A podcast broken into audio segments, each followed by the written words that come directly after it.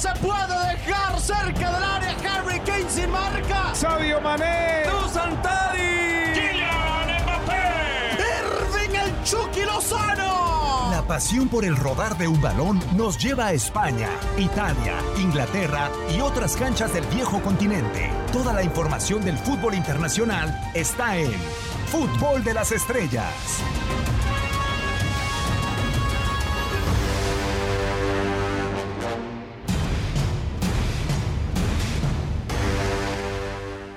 ¿Cómo están? Un placer saludarlos. Bienvenidos a una nueva emisión del eh, podcast de Fútbol de las Estrellas con eh, mucho por platicar en un tramo importante de la temporada del fútbol europeo. Quien les saluda, Diego Peña, en este micrófono con un tridente que, según decían fuera del aire, ya tenían rato sin coincidir. El eh, primero, Raúl Méndez. Raúl, con el placer de saludarte. También eh, nos habías visitado recientemente, pero no habías podido coincidir con Dani Nora desde hace rato ya. ¿Cómo andas, eh, Raúl? Bienvenido. Bien, bien, gusto saludarte, Diego. También a un fuerte abrazo a Dani. Si ya tenía un buen rato, no, no, no puedo ni acordar de cuándo fue la última vez que coincidí con, con ambos, pero un gusto saludarlos. Igualmente, Dani Nora, con el eh, placer de saludarte, uno de los habituales y como él lo pidió, el zorro libanés. Bienvenido, Dani. Qué bien queda, qué bien queda y más y más cuando ese equipo está ganando. Raúl, el gusto enorme de saludarte. Te refresco, la última fue una fase de grupos Liverpool visitando a la Estrella Roja en Belgrado, eh, por allá lejos. O sea, no nada más te basta la memoria, no nada más le basta la memoria a Raúl para acordarse de los juegos, sino también de cuándo coincide con alguien. Sí, no, está, está cañón, ¿eh, Dani? Pero yo, yo creo que ya habrán pasado unos dos años de, aquel encuentro. Sí, sí, sí, sí, sí, sí, sí, es que fue un muy buen partido, la verdad, ¿eh? Porque había público y mira que público en Belgrado termina marcando una noche muy intensa de Champions. Oye, ese es en el Rayco Mitic, en el, uno de los eh, primeros triunfos de la Estrella Roja de Belgrado por Champions, ¿no? O sea, que lo pierde Liverpool por la mínima. Sí, sí, sí, fue en el también llamado eh, Maracaná. Sí. Justamente fue pues aquella campaña donde el Liverpool se coronó, pero había perdido justamente ese partido de, de fase de grupos. Increíble. Bueno, un Liverpool que la visita le había dolido mucho porque también visitó el Parque de los Príncipes y no le fue eh, del todo bien. Eh, pero bueno, con esta gran memoria de Dani Nora, el regreso de Raúl Méndez a, este espacio, arrancamos el podcast de Fútbol de las Estrellas hablando precisamente de, UEFA Champions League. Ya quedaron eh, los ocho mejores del continente definidos. Raúl, como que cuando nos toca contigo hay una especie de filtro porque nos tocó terminando la, fase de grupos, eso sí lo recuerdo bastante bien. Y, ahora nos tocan los, los mejores ocho del, del continente. Para empezar, bueno, eh, ¿se te hace raro? ¿Se te hace normal? No hubo remontadas en eh, octavos de final, ¿no?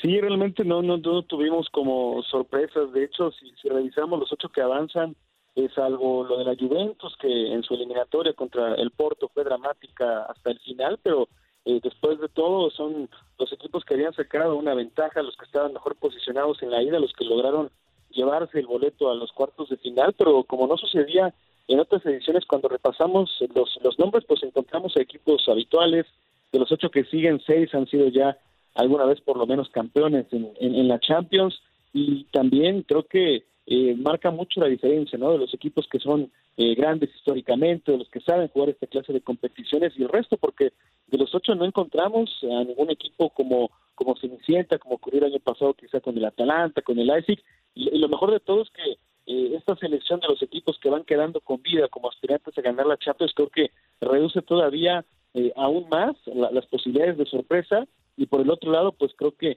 tienen mejores partidos porque están realmente que duelos muy parejos a reserva de cómo surja o cómo determine el sorteo el orden de los de los partidos nos están esperando puros eh, duelos extraordinarios por el nivel de los rivales por la calidad que tienen, creo que todos los partidos que puedan salir van a ser de pronóstico reservado. Sí, totalmente de, acuerdo, salvo, bueno, habrá que esperar, pero los flanecitos eh, que se les pueden llamar así, Dani, eh, no sé, podrán ser eh, el Chelsea, el Porto claramente está, ¿no? O sea, es el de menor envergadura en esta etapa de, de, cuartos de final, pero también del otro lado, ingleses en su totalidad, solamente un español, los dos de la Bundesliga y sin italianos. Sí, eh, sorprende lo de los italianos porque creo que eh, últimamente han manejado grandes presupuestos. ¿Qué decir del Inter que se quedó muy temprano en la competición? Yo creo que hay muy poco que achacarle al Atalanta, que es un, un inexperto en este escenario continental, eh, más allá de que creo que pudo haber lucido mucho mejor ante el Real Madrid. Eh, y yo creo que la, gran responsabilidad la cargaba Juventus una vez más, sobre todo por la presencia de Cristiano Ronaldo, pero eh, coincido con algo que he dicho previamente en este espacio. Si la apuesta era ir por Champions a la hora de buscar a Cristiano, creo que diametralmente opuesto a esa dirección estuvo la designación de Andrea Pirlo porque eh, es muy complicado que un, que un, técnico con el perfil de él pudiera trascender en esta competencia en, en, una, en una de sus primeras experiencias. Pero volviendo un poco al, tema de los planes, porque cuando viene el sorteo siempre eh, toca ver al más débil o a quién te gustaría, pensando eh, cada uno en su propio interés. Yo creo que más allá de Porto y Chelsea, Dortmund termina siendo un equipo con una pata floja, ¿eh? Eh, al margen de Haaland y de todo lo que viene entregando eh, el, el, el, delantero eh, noruego, creo que es un equipo que no rinde parejo, que, que tiene baches y, los evidencia en el campeonato doméstico, que los resuelve y que de alguna manera termina maquillando Haaland con su, con su capacidad goleadora en, en, en, muchas ocasiones, pero que también tiene un técnico inexperto y que creo que en el partido de vuelta eh, Sevilla se terminó quedando muy cerca de poder darle vuelta, de poder eh, concretar esa remontada. Pagó muy caro errores en la ida, pero creo que fue una serie mentirosa esa en la que quizás debió haber pasado el equipo español. Por eso, más allá de lo de Porto, que para mí viene haciendo una gran Champions, incluso desde la fase de grupos, y lo de Chelsea, que es un equipo que está en alza, yo creo que realmente la pata floja la puede tener Dortmund a la hora de buscar un, un rival, entre comillas, débil, ¿eh? porque a la larga eh, todos son equipos acostumbrados a este escenario y, y que creo que en cualquiera de los cruces eh, vamos a, estar viviendo finales adelantadas. Ah, y el escenario que tiene eh, con eh, Mijael Terzic viviendo sus últimos momentos a la espera de Marco Rose, con eh, interrogantes sobre el futuro de Erling Braut Haaland, bueno, eh, también se le puede mover el, el, tapete. Yo la duda que tengo, Raúl, es hace un año, increíble, en, en pandemia, Pasaron los 90 minutos, bastaron solamente 90 minutos para que nos diéramos cuenta cuál era la capacidad del Bayern, ¿no? Lo vimos visitar Londres en contra del de Chelsea, que ahora ya ha superado esta fase, y, dijimos, con ese 3 a 1 y con lo que hizo en la fase de grupos y con Hans-Dieter Flick y todo esto, ya tomaba mucha más fuerza lo, de, lo del Bayern Múnich. Y también en su momento, cuando conocimos el formato con el que iba a terminar el torneo, le dimos esa dosis de favoritismo, de candidatura al, al Atlético de Madrid hoy, después de la primera etapa eliminatoria terminada, Raúl, ¿con quién te quedarías o todavía tendrías pronóstico reservado para levantar el título? Yo creo que hay, dos equipos que yo los veo muy por encima del resto. Uno es el Bayern de Múnich, no solamente por su condición de campeón defensor, sino que pues, es un equipo que ha mantenido un nivel de competencia muy alto. Desde que llegó Flick no, no han perdido en, en la Champions, ni siquiera en fase de grupo. Lo más que han seguido ha sido eh, aquel empate en la primera fase frente al Atlético de Madrid y ya llegaron calificados a ese partido con algunos cambios. Newell estuvo eh, en el arco por, por el Bayern y el otro equipo es el Manchester City, que creo que en cuanto al nivel es el que está jugando eh, en, un mejor ritmo por lo que ha alcanzado con, con Pep Guardiola, que parecía que ya había alcanzado el techo con el, con el Manchester City, pero esta temporada nos ha vuelto a sorprender, incluso durante gran parte de la campaña no tuvo por lesión a, De Bruyne, no tuvo por lesión tampoco al Kun Agüero y ha encontrado una solidez defensiva como pocos, no le hacen gol desde la fecha 1, ya tiene un récord impresionante Ederson sin permitir gol eh, en este en este torneo, le sumamos también la racha que llegó a tener de victorias consecutivas, que se quedó en 21, que está vivo en todas las competiciones donde está, que puede ganar hasta cuatro títulos. Creo que son los dos equipos que yo vería eh, muy por encima. Cerca también está el Paris Saint-Germain, que tendrá ya el regreso de Neymar. Y creo que en ese ranking de, candidatos yo los pondría eh, a estos tres. Primero al, al Bayern Múnich, después al Manchester City y luego el Paris Saint-Germain. Lo, del Manchester City, bueno, yo comparto lo del, lo del Bayern con uh, Raúl, Dani, pero lo del Manchester City es que es la enésima vez que desde que ha llegado Pep Guardiola lo hemos colocado, ¿no? Ojalá que no se cruce en el camino con el Porto, entonces eh, quizá lo terminan sorprendiendo de nuevo, ¿no? Como lo sorprendió en su momento el Mónaco, como lo sorprendió el Porto. Eh, no sé si hoy eh, cambia, gracias a esa condición que dice Raúl, bien apuntada en el tema defensivo, el cuadro de Pep Guardiola como para convertirse o como para darle un poco más de seriedad a esa candidatura con el equipo de Pep.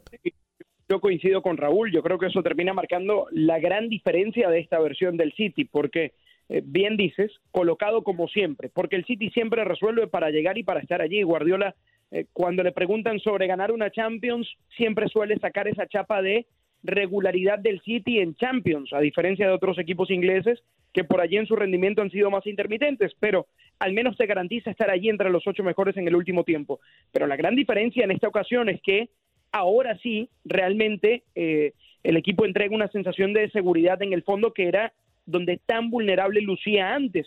Y yo creo que antes ese favoritismo que le cargaban partía precisamente desde ese morbo de tener a Guardiola en el banco, del gasto que hace el equipo año tras año, de las figuras que tiene en el campo, pero no era una candidatura justificada en el juego necesariamente. Era una candidatura que apuntaba más hacia la presión de individualidades y del dinero gastado.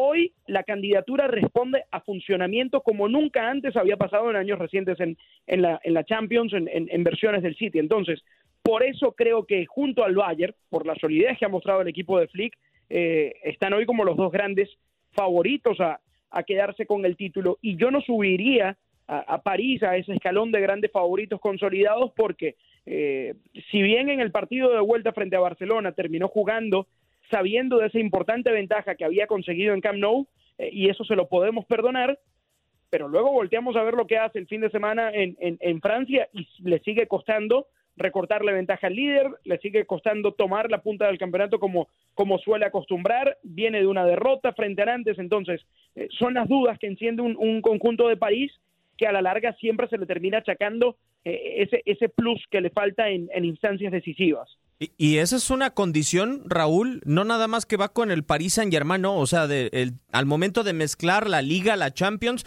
eh, es una condición casi eh, generalizada en la mayoría de los equipos que están en la siguiente etapa, ¿no? Dortmund muy lejos inclusive de puestos europeos en la Bundesliga, el Liverpool ya no digamos que en una condición eh, muy similar, el Real Madrid medio peleando por la liga, pero no lo está del todo. O sea, solamente tenemos a dos líderes, que es el día de hoy el Bayern y también el eh, conjunto del, Manchester City. O sea, eh, ahora yo lo que pregunto, ¿habrá alguno que por necesidad eh, pueda llegar a escalar posiciones en ese favoritismo? Y, por ejemplo, me refiero y apunto al Real Madrid, Raúl, por su historia dentro de la competencia.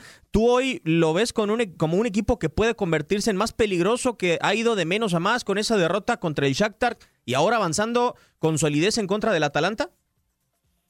Sí, seguro. O sea, el Real Madrid eh, tiene la grandeza histórica de, este torneo por lo que significa en esta clase de duelos. Tal vez en la liga no ofrezca su, su mejor versión, su mejor versión y mira que junto al Barcelona, a pesar de tener en este momento proyectos muy cuestionables por por la lesión de Azar que nunca han podido contar con él, por la baja de juego de otros jugadores que cada vez dependen más de ese bloque veterano, y, que los nuevos jugadores, sobre todo en ofensiva, pues ayudan un poco nada a Benzema, pues a pesar de todo, el Madrid todavía tiene vida para luchar por la liga en España y en la Champions, pues todos nos quedamos esperando y sería un Atalanta, creo una máquina de hacer goles, más de 60 en la Serie A, y solamente le pudo convertir uno en toda la en toda la eliminatoria, ¿no? Entonces creo que eso nos habla también de lo que significa el, el Real Madrid en, en Europa. Muchos de estos equipos cuando viene un sorteo te aseguro que no quieren estar emparejados con el Real Madrid porque es un equipo que puede producir pánico escénico y eso que hoy no, no hay afición en Santiago Bernabéu, pero pesa mucho enfrentar a Real Madrid en, en su competición. Entonces yo creo que más allá eh, de pensar en algún momento estos equipos en un sorteo que quieren cruzarse por un Madrid que no está ofreciendo su mejor versión, te aseguro que para ellos es la preocupación de que como esté, el Real Madrid es un equipo que sabe jugar este torneo y que se crece en la, en la adversidad. Sí, y la verdad es que lo, lo, ha demostrado y lo platicábamos fuera del aire, Dani, un equipo que por lo regular, eh, ante el discurso de su entrenador tan eh, cobijador, tan protector, eh, en los momentos de premio salta y va y muerde y no suelta la prenda de absolutamente nadie. Sí, es un equipo que ya instalado en esta instancia seguramente cobra un rol mucho más protagónico eh, y un rol de favoritismo que quizás antes no venía teniendo en el, en el campeonato. ¿eh? Y es un rol que le gusta asumir al Real Madrid, ser ese favorito tapado. Y es favorito por tradición, por excelencia y por historia. Eh, va a ser muy complicado para cualquier equipo que lo enfrente en una instancia como esta poder superarlo porque eh, es un equipo que, insisto, va creciendo ante la adversidad, como ya marcaban ustedes, y que ha vivido este guion en repetidas ocasiones es un equipo que se alimenta precisamente de, las noches europeas, es un equipo que ha recuperado a Sergio Ramos, más allá de que haya salido sustituido en los dos partidos que, ha tenido desde su lesión, eh, pero que de a poco va luciendo quizás cada vez mejor, ¿no? Eh, se habla del poderío goleador que había mostrado Atalanta hasta aquí, tanto en Champions como en el campeonato italiano, y de eso evidenciamos muy poco en los dos partidos frente al Madrid. Se hablaba también de un Atalanta que era un gran visitante, que había ganado sus tres partidos en la fase de grupos eh, en esa condición, y no vimos absolutamente nada que preocupara al conjunto de Zidane. Entonces, eh, creo que en ese sentido va a seguir seguramente apostando a, la vieja guardia, a la que siempre ha defendido.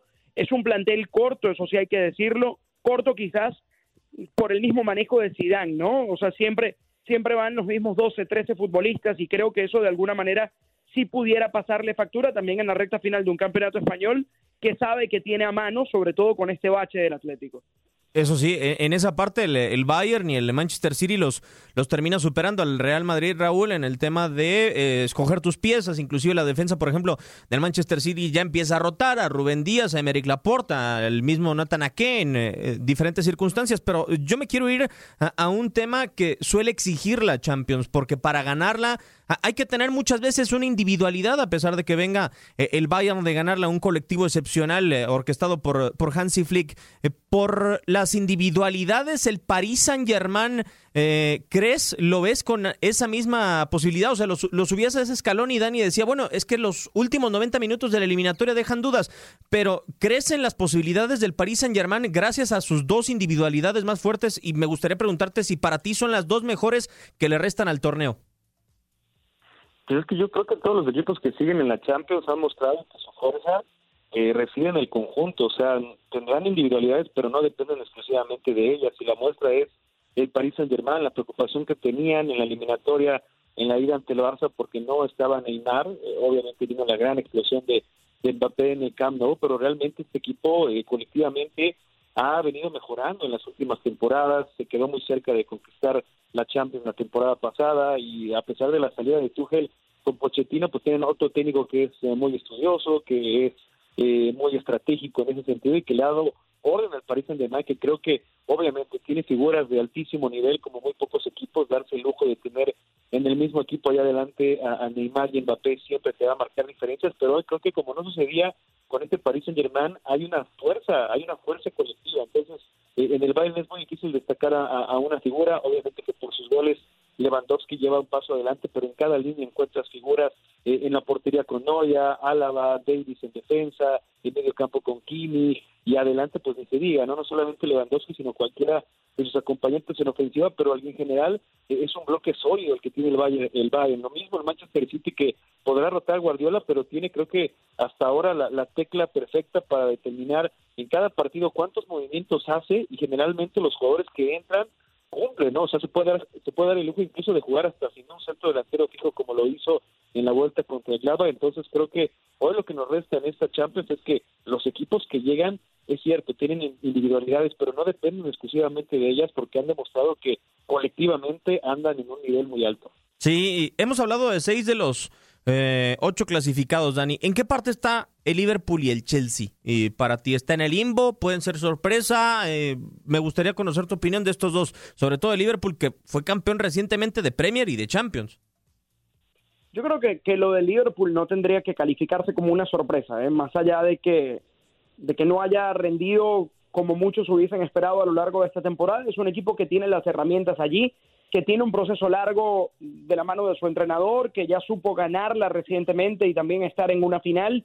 Entonces, creo que no deberíamos ponerle etiqueta de sorpresa a un posible resurgir del Liverpool, eh, que además no hizo una mala eliminatoria frente al Leipzig, ¿no? Al margen de, los errores defensivos y las facilidades que entregó el equipo alemán en, esa serie, ni siquiera en el partido de ida, en la serie completa. Eh, pero creo que en ese sentido el Chelsea sí pudiera catalogarse como, como un candidato a ser eh, sorpresa, porque es un entrenador que llegó hace muy poco y que a diferencia de Pochettino, que también llegó hace poco, ha conseguido regularidad. Muchos le critican que no ha podido explotar con goles a favor, pero lo cierto es que a partir de la solidez defensiva e incluso con ausencias como la de hoy con, con Thiago Silva, eh, ha logrado superar eh, en este caso a un Atlético que, que lucía muy fuerte, que lucía como el firme candidato avanzar en esa llave. Salió de un grupo complicado con, con Sevilla, en el que en el mano a mano también eh, supo hacerle daño en España, es decir, creo que tiene las herramientas Chelsea como para sorprender, eh, porque nadie está contando con ellos en, en, este momento, a diferencia de Liverpool, que uno siempre esperaría un, una respuesta de, de un plantel con, con, tanta capacidad y también trabajado en el último tiempo. De acuerdo, totalmente. Así han quedado eh, el panorama de los diferentes equipos de los ocho que están o estarán en los bombos de este sorteo para los cuartos de final dentro de la UEFA Champions League. Se ha terminado el tiempo en esta emisión del podcast de Fútbol de, las Estrellas, siempre agradeciendo. Tuvimos un grandioso reencuentro por acá con Raúl Méndez y Dani Nora. Eh, Raúl, ¿en dónde te pueden encontrar en tus redes sociales y agradeciéndote por el tiempo, como siempre? Ahí estamos en Twitter, en arroba Raúl Méndez G, cuando me acuerdo que tengo. Y también eh, nos pueden encontrar cada semana en, en la página de, de TUDN, ya sea para México, para Estados Unidos, ahí con una colaboración semanal mediante una columna y esta semana justo analizamos el paso de Cristiano por, por la Juventus. La verdad es que me la voy a chutar. Dani, ¿en dónde te pueden encontrar en, en redes sociales? Y gracias por tu tiempo arroba cantogoles en Twitter y en Instagram y voy directamente a ver qué dijo Raúl de Cristiano, ¿eh? porque es un tema apasionante. Sí, la verdad, y no sé si para el próximo verano va, se vaya a convertir de, de, columna a novela y de mil y un cosas. Arroba la mano del Diego para que esté en contacto con nosotros. Les agradecemos por habernos sintonizado en este podcast de Fútbol de las Estrellas.